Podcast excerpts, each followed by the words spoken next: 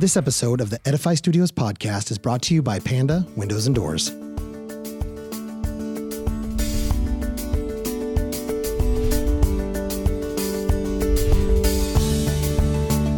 Well, the XO has some of the largest panels that you can have. It's you can do up to 128 square foot per panel. It's got the thinnest profile. It's designed to be recessed into the ceiling, recessed into the walls, and recessed into the floors. In addition, the sight line is only 15 16ths of an inch. So that makes it so exciting because it opens up the views that everybody is searching for right now.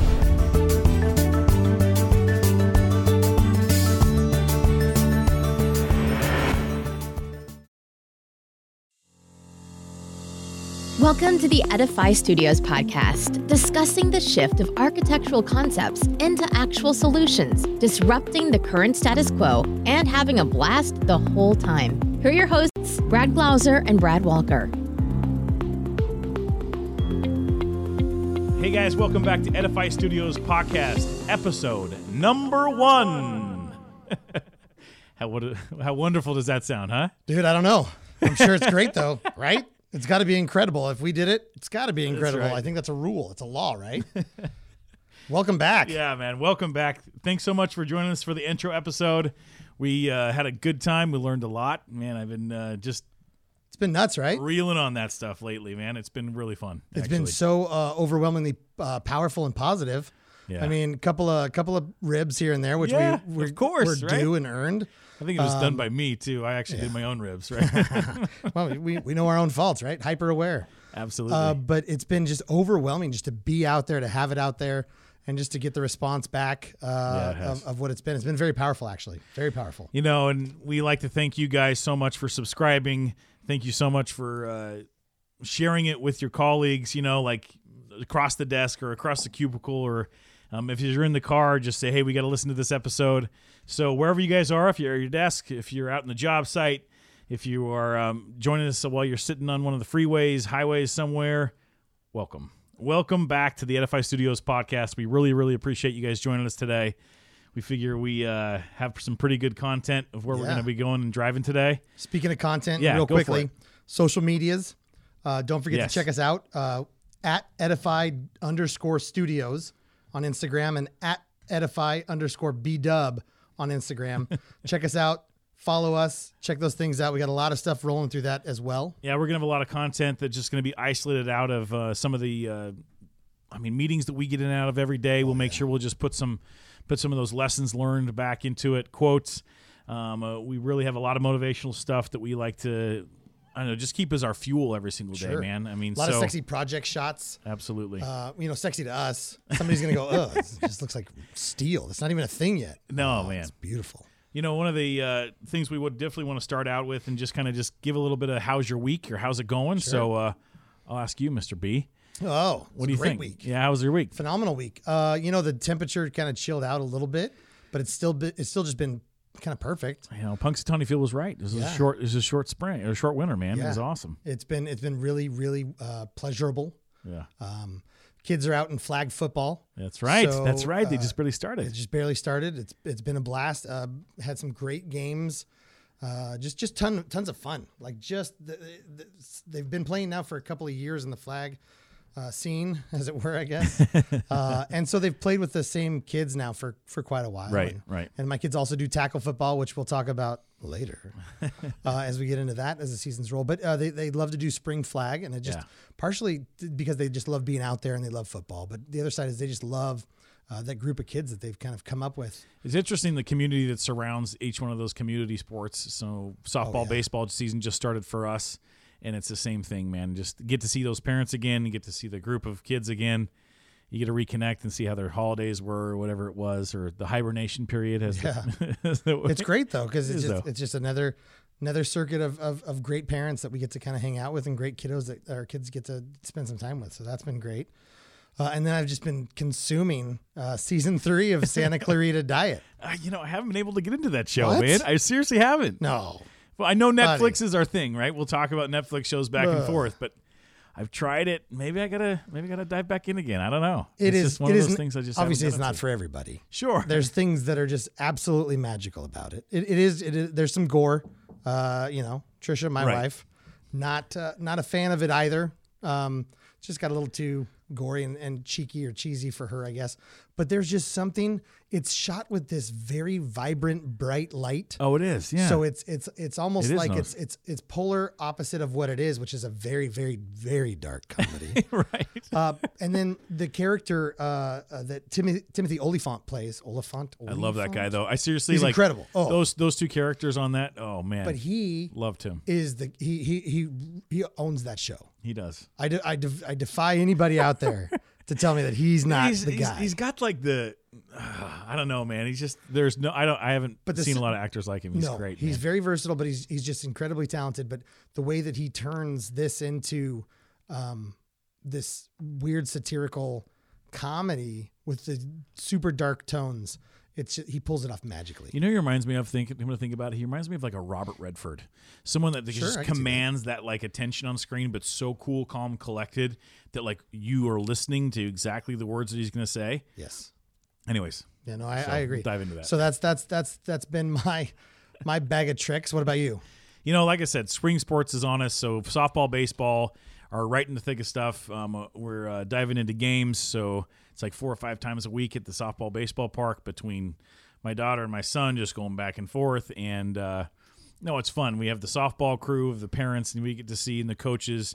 The umpires who we like at the beginning of the game, dislike during the game, and then like after the game. Right. Right. And actually, sometimes I'm one of those umpires, so I get it. You have to kind of step into those really? roles. Oh yeah, yeah. I've Not to cut you off, I've but I already did. for that. I already did. Yeah, you did. one of our one of our groups of friends, there the one dad is the coach of the team and one dad's an umpire. Okay. And I've always wondered how that dynamic works.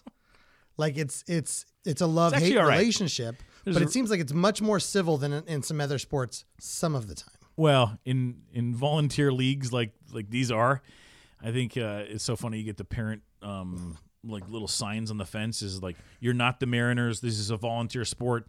If you actually have something to say, you know, be a volunteer first before you actually say it. So, anyways, it's fun. This is our seventh year doing it, and uh, just it's good. Good to be back in the spring sports for sure. And then number two, man, you know, so I'm actually uh, I'm testing out a Ethiopian coffee that I've actually.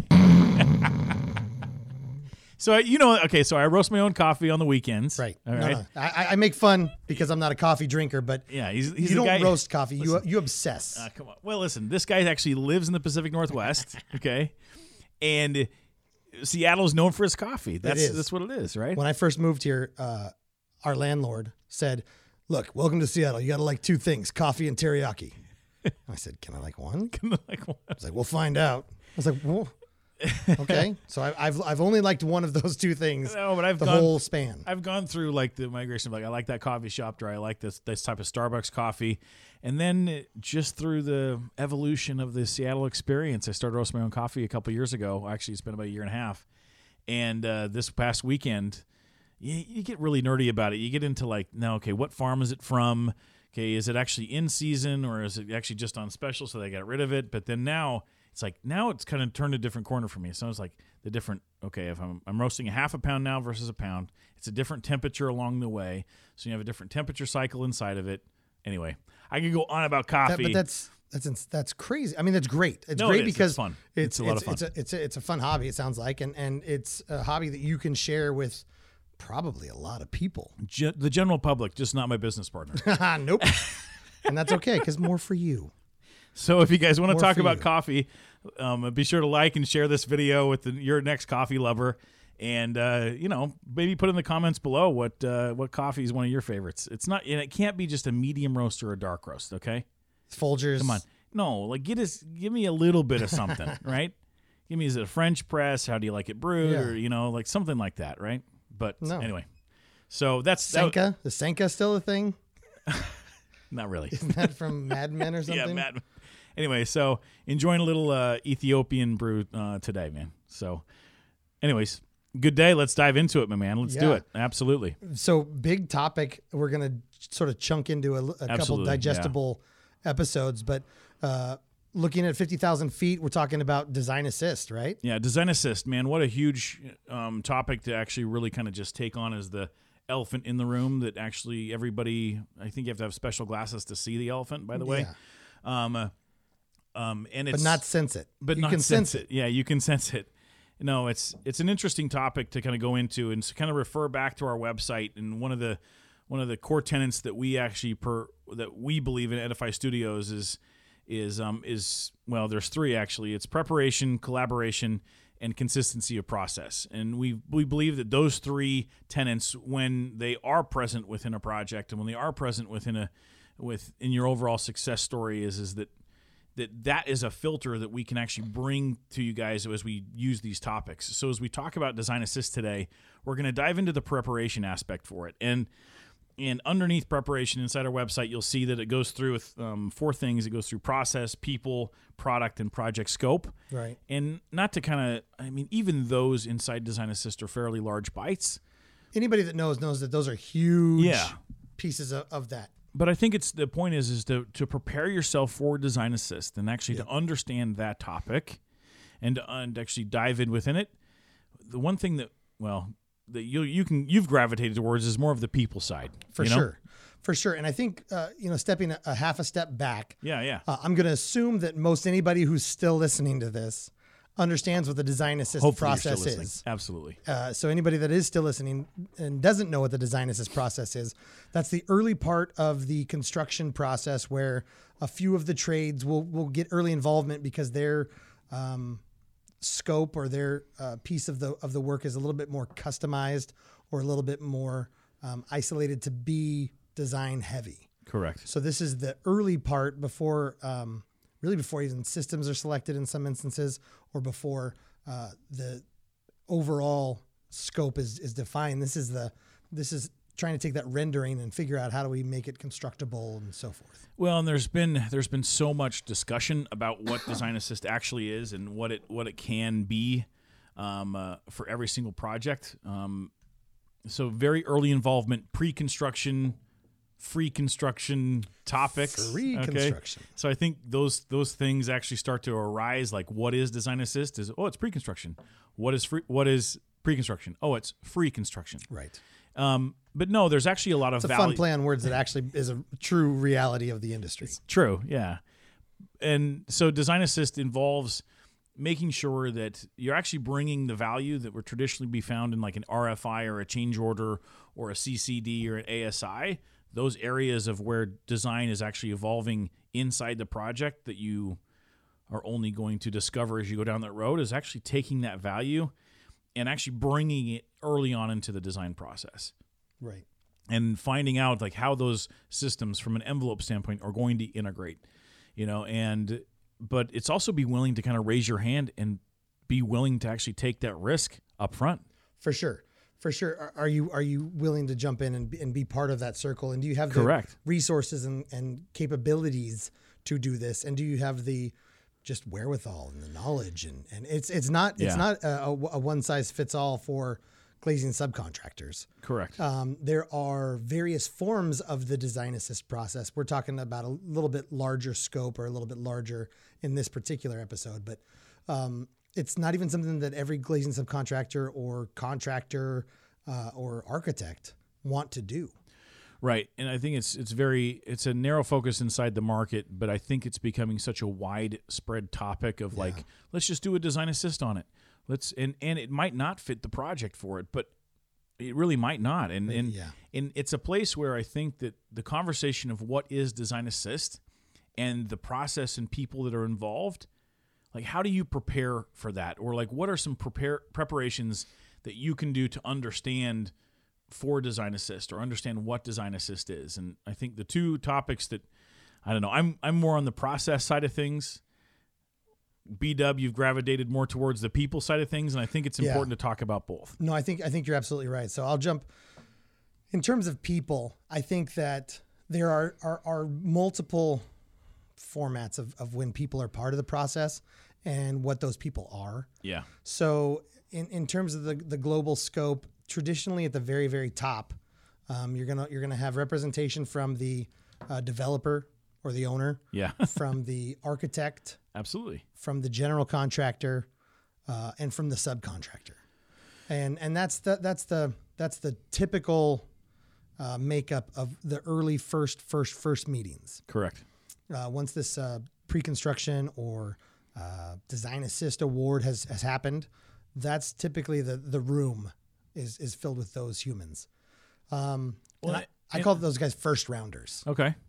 Well, it's interesting because I think as the as design assist has become more popular in larger buyout packages, and I say lar- larger buyout packages in construction, have traditionally been your mechanical, um, your plumbing, or sorry, MEP, right? So your mechanical, electrical, Electrical. plumbing, structural, right? So those four have been kind of like that because they are major risks for any owner, developer, and also general contractor. you got to secure project. it, and and it is the early. That is traditionally more the early work. So one of the biggest influences is, is that th- those packages get bought out or kind of devol- you know in, involved in this, th- there's been this mystery of building envelope, Ugh. right? There's this been mystery of it of building envelope that's come up, but it's also now to a point where this is now being recognized as one of the largest influencers of all of the other scopes that are bought out early. for sure. How is it affecting structure? How is it affecting mechanical? How is it affecting the overall execution of those major scopes early? And so now it's discovering that design assist has been being now involved inside the building envelope packages. Right, and so traditionally, like you said, they, they'll buy out the MEP first. Correct. and they'll just have that set up. And I'm sure that's cool because those are large scopes in terms of, of what needs to happen. But I don't think it's right. And, I, and the reason I, I don't think it's right is because those are, are most primarily things that are literally off the shelf solutions. Yeah. These are things they can call their distributor or they've got in their facilities or, um, you know, it's going to be something that is mostly off the shelf scenario. Okay. Um, when you're talking about the exterior envelope, specifically in uh, a lot of the markets that have a tremendous amount of growth right now, they're not cookie cutter envelopes. And they're really, even if you say cookie cutter envelope, there's no more buildings being constructed right now that aren't customized. Interesting. How do you so mean? what I mean by that is that no matter what, there's always going to be a shape or a thermal break or a fin attachment or something they don't want to see this little clip or they don't want to see that little fin. Um, so there's there's always going to be a customization of the system. There's always going to be a new die component. There's always going to be something that's customized. So the general chassis, Right. the general frame concept is going to be pretty much the same, but how it goes together, what it's made of, what it's holding is all going to be a custom piece for Hmm. almost every job that's being done out there. Interesting. Yeah. So it, it, gets it gets heavily involved. So they get so when they get to the design assist process, they they need to bring the glazing subcontractor in or whatever trade it happens to be. Well, the envelope package specifically Envelope. is, you know, I and I want to kind of dive into that is is like it's always been this like, well, let's, let's cut it between five different subs or 17 different subs. You know, it's a metal guy, it's a waterproofing guy. You have um, glazing subcontractors, curtain wall guys. If it's all glass portion, like a lot of these traditionally have been seen as it, but all of these packages that are inside building envelope tend to have major effects on that MB, MEP side. so now it's becoming this tradition of like, who is that glazing subcontractor or envelope contractor that actually can take down the majority of the envelope? Yeah. Like with with glowing with growing window to wall ratios going from 30% to 40% to now 60 and 70% window to wall ratios we're seeing that the majority of the glass that's on building is driving the entire performance. So as a result who are those specialty contractors and who are those specialty manufacturing engineer companies that are actually becoming and actually staking claim to that note we're signed up for this we'll take the risk we got the e&o we have those type of values that we're going to bring to it Right. this is this is kind of like final frontier or the front front area of what's being developed in design assist Absolutely. No, you're you're you're you're absolutely right. So that brings us back to the people yes that are there. And so the, the people that are present at the at the initial stages uh, are the first rounders. correct So traditionally, every one of those representations or representatives is going to be a very high level. So they're going to be principal architects or Right. principals or uh, VPs, presidents of the uh, general contractor. Yes, they're they- going to be the absolute high entities of the owners reps, and they're there to they're there to kick things off. Um, but they're not the people that are going to be throughout the process as much. They're very important. They're very uh, integrated in, uh, and a lot of times uh, after this meeting, they've got another one of these down the hall because a lot of these uh, principals and uh, higher executives, they're circling five or six of these at a time in various stages. Correct. So they don't have the the capacity, and it's not in their in their spectrum to to be the boots on the ground. So they'll they'll kick it off. They'll get everything started so that they understand where they're where they're headed. Right, a they lot will. Of, a lot of times they've driven the uh, the aesthetics or the intent um, of the design, and then they'll bring in the second rounders. And the second rounders are traditionally uh, the, yeah. the who ear- who are the second rounders? excuse me, I'll tell you. Yeah, fine. I'll tell you. uh, the second rounders are traditionally um, going to be from the the from the subcontractor. It's going to be their pre-construction Okay. person. A lot of times, it's the tail end of the sales guy, uh, if you want to call it that. But it's the pre-construction guy who's getting things started um, from looking at it from the level that they bid it and and won it. Okay. Uh, then you're going to have uh, more of a project architect. Uh, so, uh, like a mid to high level architect who's going to oversee the entire project, Got it. uh, not necessarily honed in on the exterior, but there's a big piece of the exterior that's in their that's in their spectrum in their wheelhouse. Um, you're going to have the project uh, executives, maybe a project a higher level project manager from the general contractor, and you may still have peppered in a representative from the uh, the owner or the developer. Yeah, it's interesting. So as you mentioned the mentioned the different parties kind of get deeper into the process of you get first rounders, second rounders. I think it's important to highlight the the not only the hierarchy but the process that these guys go through to make sure that information is consistently taking down the chain and Right. and it's making sure it's also validated across the line Yeah, right? Because it's um, backfeeding into the system. You don't want to get all the way down to okay, now we're actually going to start, you know, moving dirt. We're going to get into it, Right. and we're too we're too far to actually make those decisions. Like Yeah. th- that should have been way earlier on. That's validated. So talk about what's those major first rounder to second rounders. I think there's an overlap. It's not just straight on linear path. I'm going to pass the baton to you. Like it's not that. it's not that. It, So- it, it maybe wants to be that, and then maybe it should be that. Well, I think know, traditionally in construction, we would think like it's oh, I'm going to give you schematic design drawings, and I'm going to give you design development. Sure. Then I'll give you a CD set, and Yeah. after the CD set's done, we'll then bid the project. Uh, Are you in the spec? Okay, if you're not in the spec, then you don't get it. Right. Right.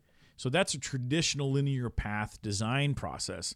As we're looking in Design Assist, I think this integ- the integration package that we're looking at. We're ta- you, you mentioned rounders, and the shape of the shape is completely opposite. great, great movie by the way. It is Go great. ahead. Edward Norton does some amazing stuff on the rounders. Um, no, but the linear path that you actually that is descri- described in kind of that traditional construction Yeah. process versus now you're using the shape of like okay these are actually like cogs to the wheel of how these are these are integrating in so you have the first rounders coming into that second Right. rounders but these guys don't the, the first rounders still have to stay engaged in the Oh, for overall sure. in order to keep the machine running They're right? still ultimately responsible for the the project in its entirety. Yeah, it's not a domino path anymore. Now we're actually looking about the, these Layers. It's it's a layer path that's Yeah. very very integrative. Yeah. So the process is different. Exactly. And even that, even those second rounders are only there for a certain span. And then you bring in the third rounders. Yeah, yeah. And the third rounders are, are more of the um, boots on the ground, actual work uh, for the um, parts and pieces of, of getting the design uh, laid out, getting the design on the table, getting um, the drawings to, to, to go the direction that they're trying to go right. and they're more you're starting to now pepper in uh, the project team from the uh, subcontractor and you're Okay. starting to now you're down into the the project engineers typically because it's becoming more of a paperwork taking notes uh, making sure that that everybody's communicating that's on a, on the on the project management level Interesting. so the the way I tend to look at it is in the- the way to think about it is uh, elevations, Okay. sections, details. Okay. In the overall like a Those are my a plan set. Yeah. Okay. So if you think about in, in, a, in a plan set, yeah, yeah. the first rounders are, are looking at the elevations. Or yeah, like some renderings. You know what I mean? Renderings or elevations, and then your second rounders are, are, are touching in on the section cuts. Okay. This is how our soffit's going to come in, and we're going to have something here. So this is going to be a connection. here kind of shaping that. You could see that it's moving a little bit, and we're going to have a fin that comes off a little bit. And then the third rounders are the are the real workhorses. They're the Clydesdales of the of the bunch. Yes. uh, because they're the they're the actual detail pages at the very end Well, that have forty seven details on on a single page sometimes. Well, and I think it's important from a process standpoint is is that these guys that come in and and go back and forth is is that you have man, you have that developer and architect relationship and developer and contractor relationship Yeah. that's balancing design and budget. And majoritively speaking, there'll be some allowances that are that are left at left in there in a linear path format of saying it generally costs this much with cost estimating software or those things are there. Right. But now you're you're actually integrating that cost function and the design function at the same time. Yeah. So tell me about how that is iron sharpening iron, right? At right. that point, right? It, it, it absolutely in, con- is. in construction, we look at budget is is like, well, it's degrading the design, and we're looking at design as degrading the budget, right? Uh-huh. The- you have this this this opposing forces of tug of war, it's absolute give and take, or take and take sometimes. And take and it's, it's take wanting to be a give and take. but these. But talk about the relationship that the subcontractor is now bringing to the design process. right. and the and the manufacturing engineer or the engineer that's actually working with the subcontractor bringing those details at the same time as the budget's being established Yes. and ta- and because I think there's some hesitancy on like well what should we say or should we say everything or how does that work or how do how do we get these guys secure right Yeah, how do we actually give them the understanding that you know what your value is not after CDs it's now we need, Exactly. we need to we need to bring your value of of details and budget right now of why this is so important Yeah, and and I think that it is man. When you said iron sharpens iron, Yeah. it just it, it just it caught me there for sure because that's what it, it, it tends to feel like in the middle of that process. sure there's some grinding Um, on it And so I think that what what needs to happen or what should happen, you know, if I had to s- sprinkle some fairy dust into the world of, of pre-construction, as it were, um, the hardest part from the glazing subcontractor side yeah yeah is well first of all you're you're never going to go into a meeting and not upset somebody. Because Oh, I love that. because a lot of times you're just you're, you're going to go in and, and and you're going to either they're going to say we're over budget. What are we going to do? Well do you need all the floors? It's 27 stories. Do you need can we go 26 that'll shave some numbers down. Um, but you know you have to really dig into the design aesthetic potentially sometimes. And that's like a do we need these fins? Do i do we have to capture it here? Is it is that decorative element that you're looking to, to get there uh, really worth the value. And, and so you're tr- you have to tread very lightly. Interesting. but the hardest part is getting decision made. So time okay. time is a is a massive piece of this that we'll get into later on. Yeah yeah. But sometimes the people that are in the meeting because we're talking about people the people that are in the meeting don't have the decision abilities or the actual ability to make the decision so time continues to go and so the clock continues to chime on interesting so as long as decisions aren't being made that bucket of money is still continuing to pour out Regar- regardless regardless. Okay. And, and that's not just from the architect. The architect um, has certain decisions that they need to make. That's also from the general contractor in terms of decisions they need to make in how it's going to install or how it's going know, to it's- get to site or how it's going to be hoisted. And So the question that I'm looking at is, is how do we how do you enable decisions earlier on in the design process to actually confirm that and to bring that trust factor back into say, okay, let's make the decision here for budget so it'll allow for it to become more efficient. well, yeah. So I, I, mean, that's I'm, I'm I'm not these are unicorn questions. No, the they way, are. They absolutely you know? are. But the, there, there's a low. There's a. I feel like there's a piece of low hanging fruit Yeah, let's, let's that we can pick out of the question that you just Absolutely. asked. And that's start the process when it needs to start. And that's in some jobs, they start at the exact right time. And on some jobs, um, they don't get to the point where they need to bring the the the, the subs in. Correct. And not, and not just the glazing sub. Maybe it's the metal panel uh, stud, or maybe it's the whatever. Yeah. Bringing them in at the right time is a consistent wound to projects globally because they can't make a decision, and sometimes they're the the, the general contractor is um, they're cuffed to a, a certain amount of money, or they're cuffed Okay. to I can't make that decision because the owner hasn't approved for us as a contractor to make that decision. But okay, so bringing those guys in is is that now we're talking about the developer, ar- principal architect, or project architect, um, s the general contractor, kind of project executive, project manager that's their subcontractor lead that's in the pre-construction world. Now, it's actually bringing those guys into an empathetic role of like what other scopes are affected Yeah. that aren't necessarily are that that are not the contractor they're not the contract of the sub that's in the room Right. but how are they how are the decisions are going to be made like there's this level of empathy that has to actually like kind of expand from that space and I know it's a weird word as far as Yeah. what construction is is you have to be empathetic about your adjacent scopes because the majority of contracting is is kind of is kind of combative but I think It it's is. a, it's a place where design assist actually invokes the empathy of where to bring them in and I think it's up to those team members to actually say nope it's time Right. it's absolutely time for you to bring this guy in This is go time, and and and that is one thing you don't typically see in a in a prelim- preliminary schedule. correct And again, that's time. We'll talk about time later, but to get that decision made, yeah um, that is critical. It No, really, it really is critical. is. And the most successful projects that I've seen and that I've been part of, um, they don't even bring the people in at the right time and stop there. no they don't They bring the right people in, and then they continue to bring the right people in. Uh, and what I mean by that is they continue to expand the collaborative side of it.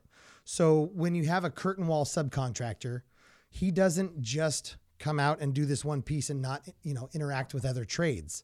Okay Um, there's a lot of times maybe he's got louvers within his system, and they have to figure out how is that going to work with the mechanical system. right And and if they're going to have a special plenum box that needs to be designed and developed, and how does it attach and when does it attach? correct Because they don't have room to attach it once they're actually in the building. So is it something where they got they have to coordinate ahead of time to have the subcontractor install this plenum box supplied by the mechanical contractor off like that is just one little rabbit hole we can dive down.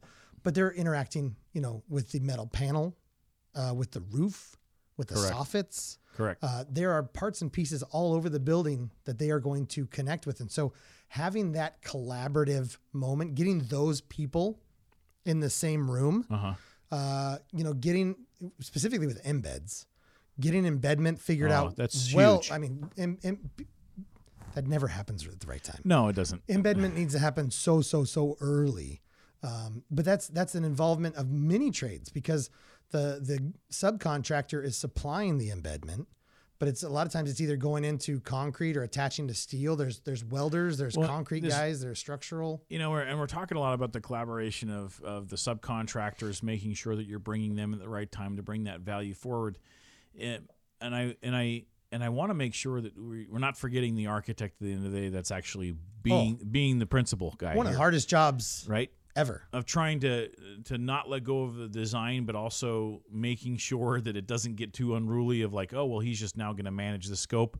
How how are we reining those things in, or actually allowing that trust to kind of be communicated? So communication is what comes to my mind.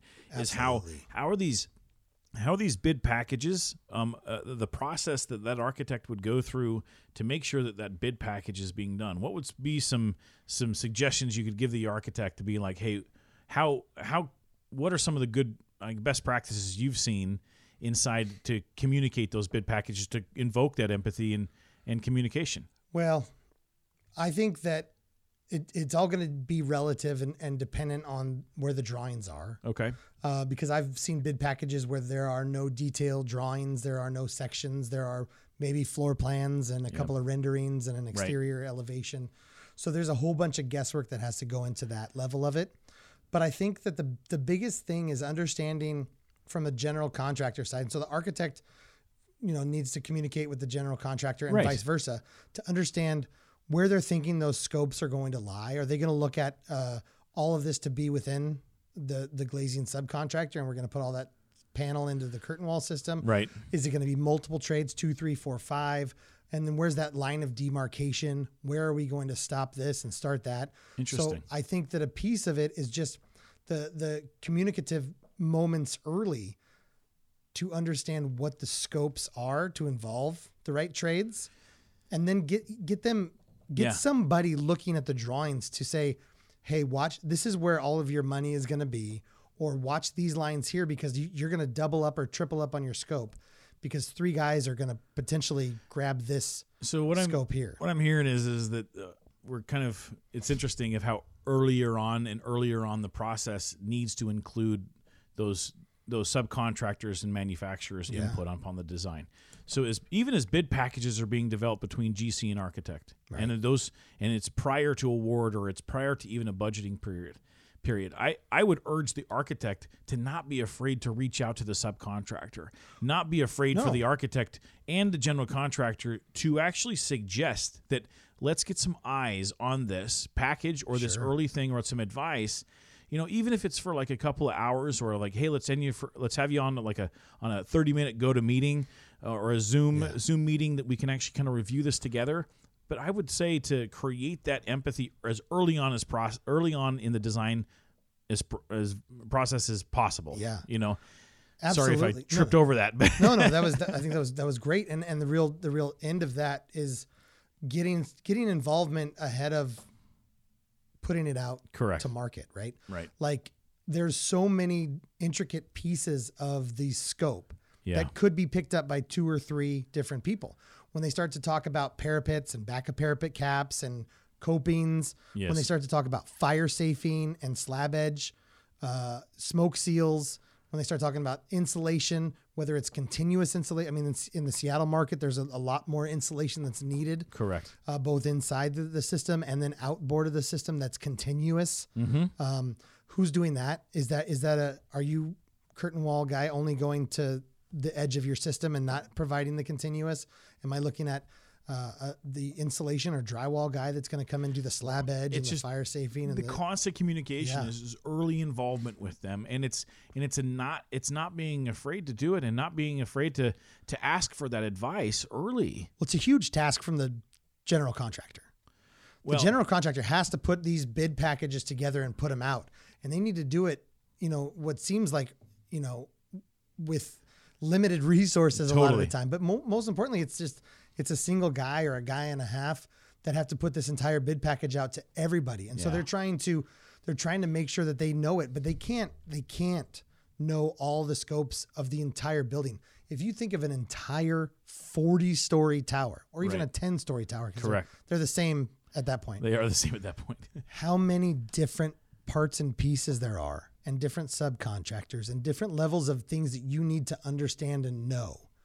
Um, there are things that would be very, very simple to drywallers or to carpet guys or to, you know, Oh, anything on the inside, uh, interior wise. And, and uh, they could say the most basic thing, and I would not have a clue what they're talking about uh, because I focused more on that exterior facade right it's just it's impossible to to know to you No. can't be you can't be all of those things so you need to engage in some way with with an all with an, an, an outside piece no i don't disagree. It's a, it's a it's a place for me where I, I i want to i want to make sure we're communicating the topics of of design assist as early involvement. But now the opposite token of what we've said hey architect reach out to those guys. Now going back the opposite way what if that architect does reach out to you subcontractor? And it's a project that that may, you have no no idea about or it, it, it isn't in a in a bid list or it isn't in an opportunity lead thing because it is in that early involvement stage Right. when when an architect reaches out to that subcontractor or that manufacturer or that that manufacturer's rep within the area like like what what how does that how's that received i mean i think there's the the level of actually trust and the level of that it's like okay i'm calling to actually ask for advice right like I think there's the level of honesty that has to be there. It's calling to be like, hey, I'm I'm interested in involving you in a project that that maybe isn't maybe isn't absolutely secure right now for you, but it is a place where I need some help for this because these projects are becoming more and more rampant within our industry. They So are. so as people making sure that we're not only just reading for past projects or what we did on this last one, it's actually seeking the advice of your, the local representation, also the local, even the manufacturers that that have those resources inside that actually can review it and within 15 minutes can give you some really good direction. Absolutely. So you so you as you're changing that percentage of of perspective now, it's not going to end up in this really awkward spot as you go down the path. So from a process and people standpoint, early involvement, making sure that you're you when you get that call from the architect and where you get that call from the principal or when you get that call from from that uh, developer and saying those those first rounders like that's the call Yeah. like that's the call they're not wasting your time No. they're wasting they're, they're no so they're not wasting your time yeah they're not wasting your time and they're actually providing you an opportunity to be involved early and i promise if you actually answer that phone call Yeah. And and there and and you're gonna get it No, absolutely. and then keep making. I think that there's a there, there's a weird mask over the concept of reaching out to a subcontractor or something, uh, even a manufacturer, and sometimes early, because I think they feel like that person is going to feel entitled okay to. Oh well, I, they reach out to me, so I'm on the job. We're obviously going to do, and it's not actually a real thing that people think out there no it's not Um, but I think asking the questions relevant to the project of the community that's going to be involved in it, whether it's the manufacturer or the installer or however it works, and sometimes that's the same person, Right. depending on what the scope is. Um, it's so huge because sometimes you get the easiest answers back, which is that's not a thing that you can do, or you know that'll never be a thing that you can do because of these reasons. Um, and sometimes that'll stop a, a design from spinning around for too long because they didn't ask the easy question first, and or and sometimes maybe the person didn't give them the the the best answer. Um, but the feedback that they need at that time is, is is it a thing? How does it work? Can Right. we make that? Can we modify it? Can we make it meet this condition, or can we have it shift to this condition? And that's a big piece. No, it's interesting. There's a you have to make sure that you aren't attached, Yeah. right? I think you're the, the attachment comes to actually raising the level, um, raising the bar for the industry in general that you actually have to give, right? You actually have to give that. You say, all right, he's calling me, but guess what? There isn't an attachment. I have this project. There's attachment that I actually am raising the level of responsibility Right. And actually giving those honest answers, not to pigeonhole that architect or general contractor and to force them into the island of one. Remember that? Remember how you you're going to force them Yes. into only choosing that one thing we talked it. about in the intro episode? It's it's actually being open minded to be like, guess what? This is the best practice Right. because you are the professional of your industry Yeah. right? So own that profession in the fact of like this is the best practice, or you know what, I saw it be done on one project over here. You know what, I'm going to give you that guy's name. Why don't you actually reach out to him to and and make sure you actually get that value? Yeah. Something of that nature, I think, is goes so long, like so sure. far in this this place where I.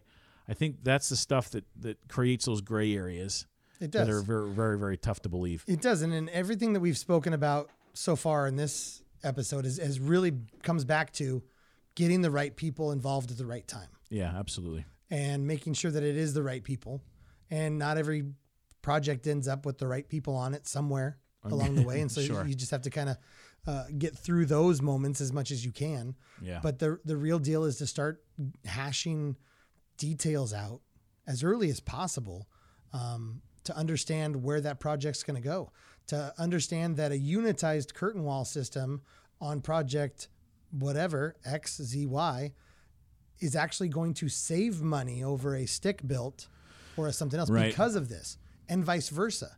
Understanding that you thought it would be a better uh, as unitized, Yeah. but it's really not No. um, uh, and understand that there's there's varying levels of that. But you know, when you think of the people, get the people involved that understand the constructability of how it's going to go. Yeah. Because That's un- a huge deal. oh That that, that, That can mean the- so much. understanding that the constructability of those things can happen early on in the process and involving those people early, I think is the absolute takeaway in this. And as we discover design assist moving forward into the other topics of understanding product, understanding project scope, Yeah.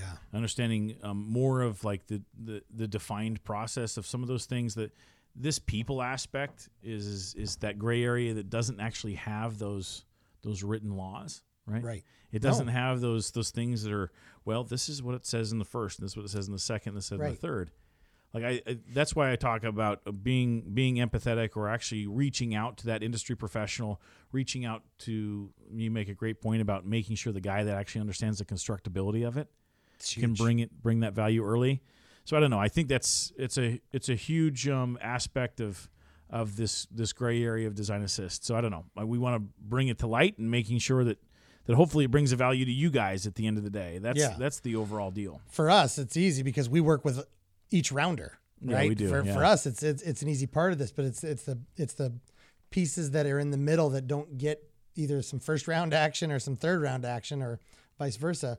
Um, Yeah. That's a tougher situation, but for us, it's a little little easier of a of a ship to sail. No, for sure. So, from a takeaway standpoint, you guys, we want to make sure that we uh, we also love to kind of hear some of your comments about how you guys have been involved within Design Assist projects, what type of people um, have helped you um, learn about Design Assist, um, and uh, just some of the tips and tricks in in relationship and networking building inside those inside those um, Design Assist walls. You know what I mean? It's a it's a place for me that I want to make sure that uh, we hear that feedback because I want to. I think that it's it's such an evolving topic. It is, and and, and obviously we, we speak in generalities to a certain degree. There's every project is different and everything's slightly different. But I'd be curious to know. Yeah, yeah.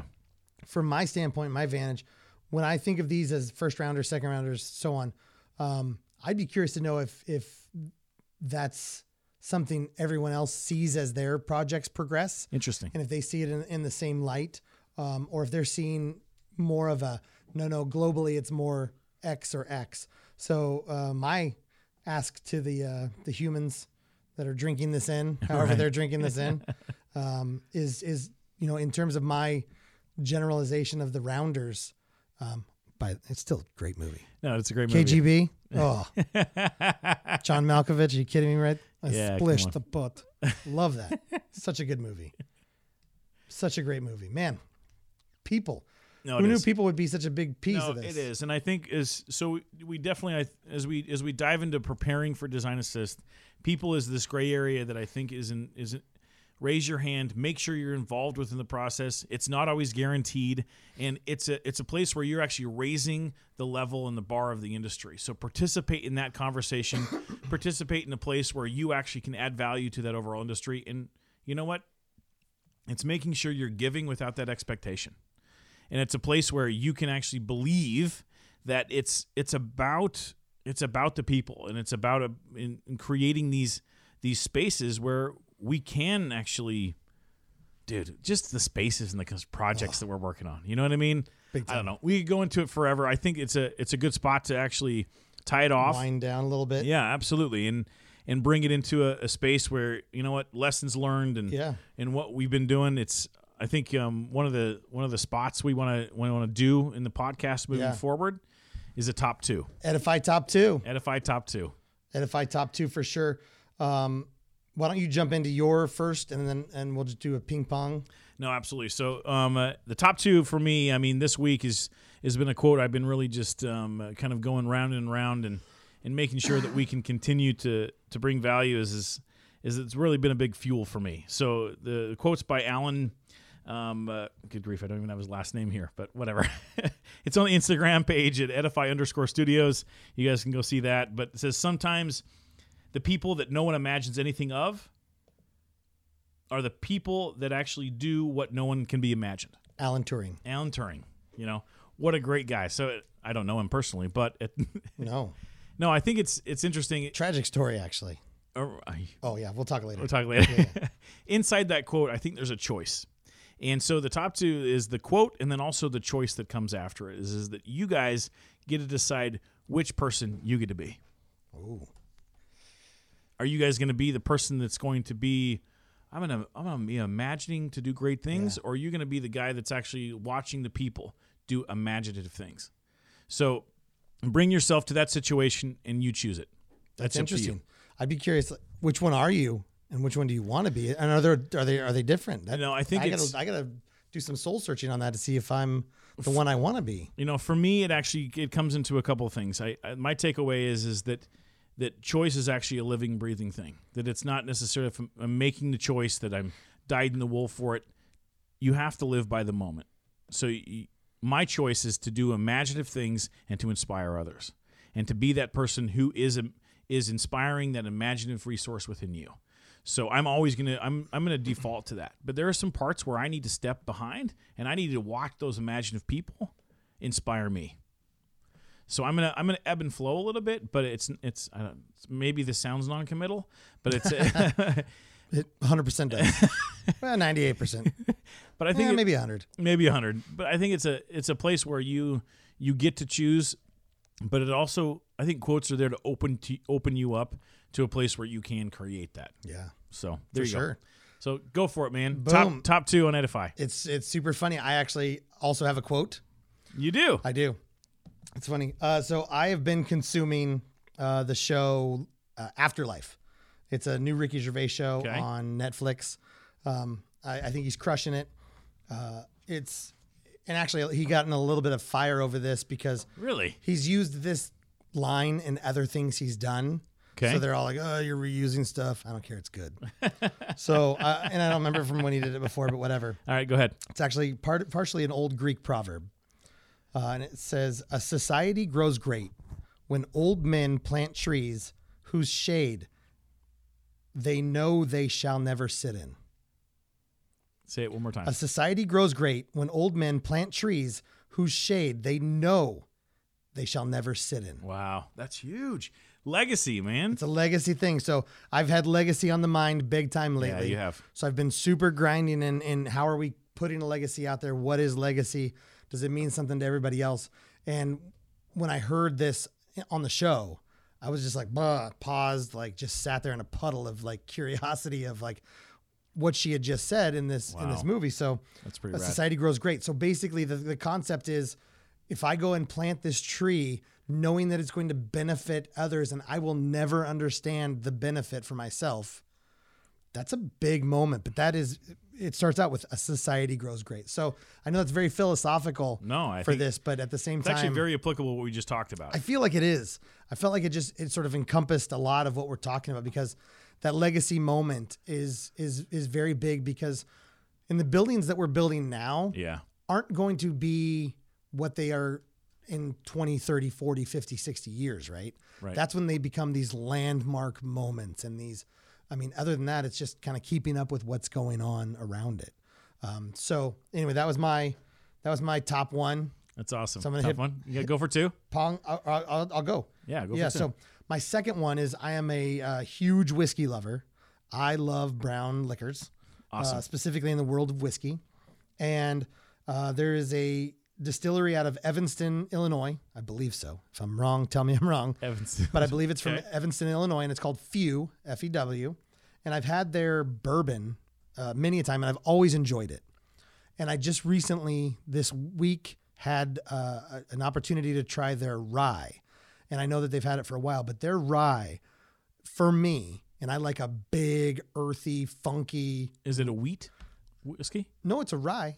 Okay well sorry Oh no! I- So, so the, was- the, biggest yeah, piece of it. So, so they make it a whiskey. yeah yeah It's a it's a hybrid corn wheat Right, blend, okay. but uh, they use the rye, um, Wow. and it's just it's so. Sorry, I didn't mean to No, no, no. degrade the conversation there. Go Is it wheat? No, it's not. it's right. Uh, so it is. It was so good. It just Really? it just was one of those standouts where uh, you, sometimes you you try them and you're like that's good or I like that, but that was just one where I hadn't had their rye before, and and not everybody does rye the right way that Yeah. I like it. Interesting. Um, and so that for me um, was a was a was a good one. That was a that was a, that was a nice nice moment. well, cheers. Cheers, dude. cheers to you. What about your, your what's your number two? Well, number two for me, it was along the same lines, right? So we went and had dinner with, with uh, some clients this week. Yeah. Um, one of my traditions is I go back into um, uh, restaurants. I kind of have these habitual things you'll do. So we went to a nice steakhouse. Yeah, and I always get a Manhattan.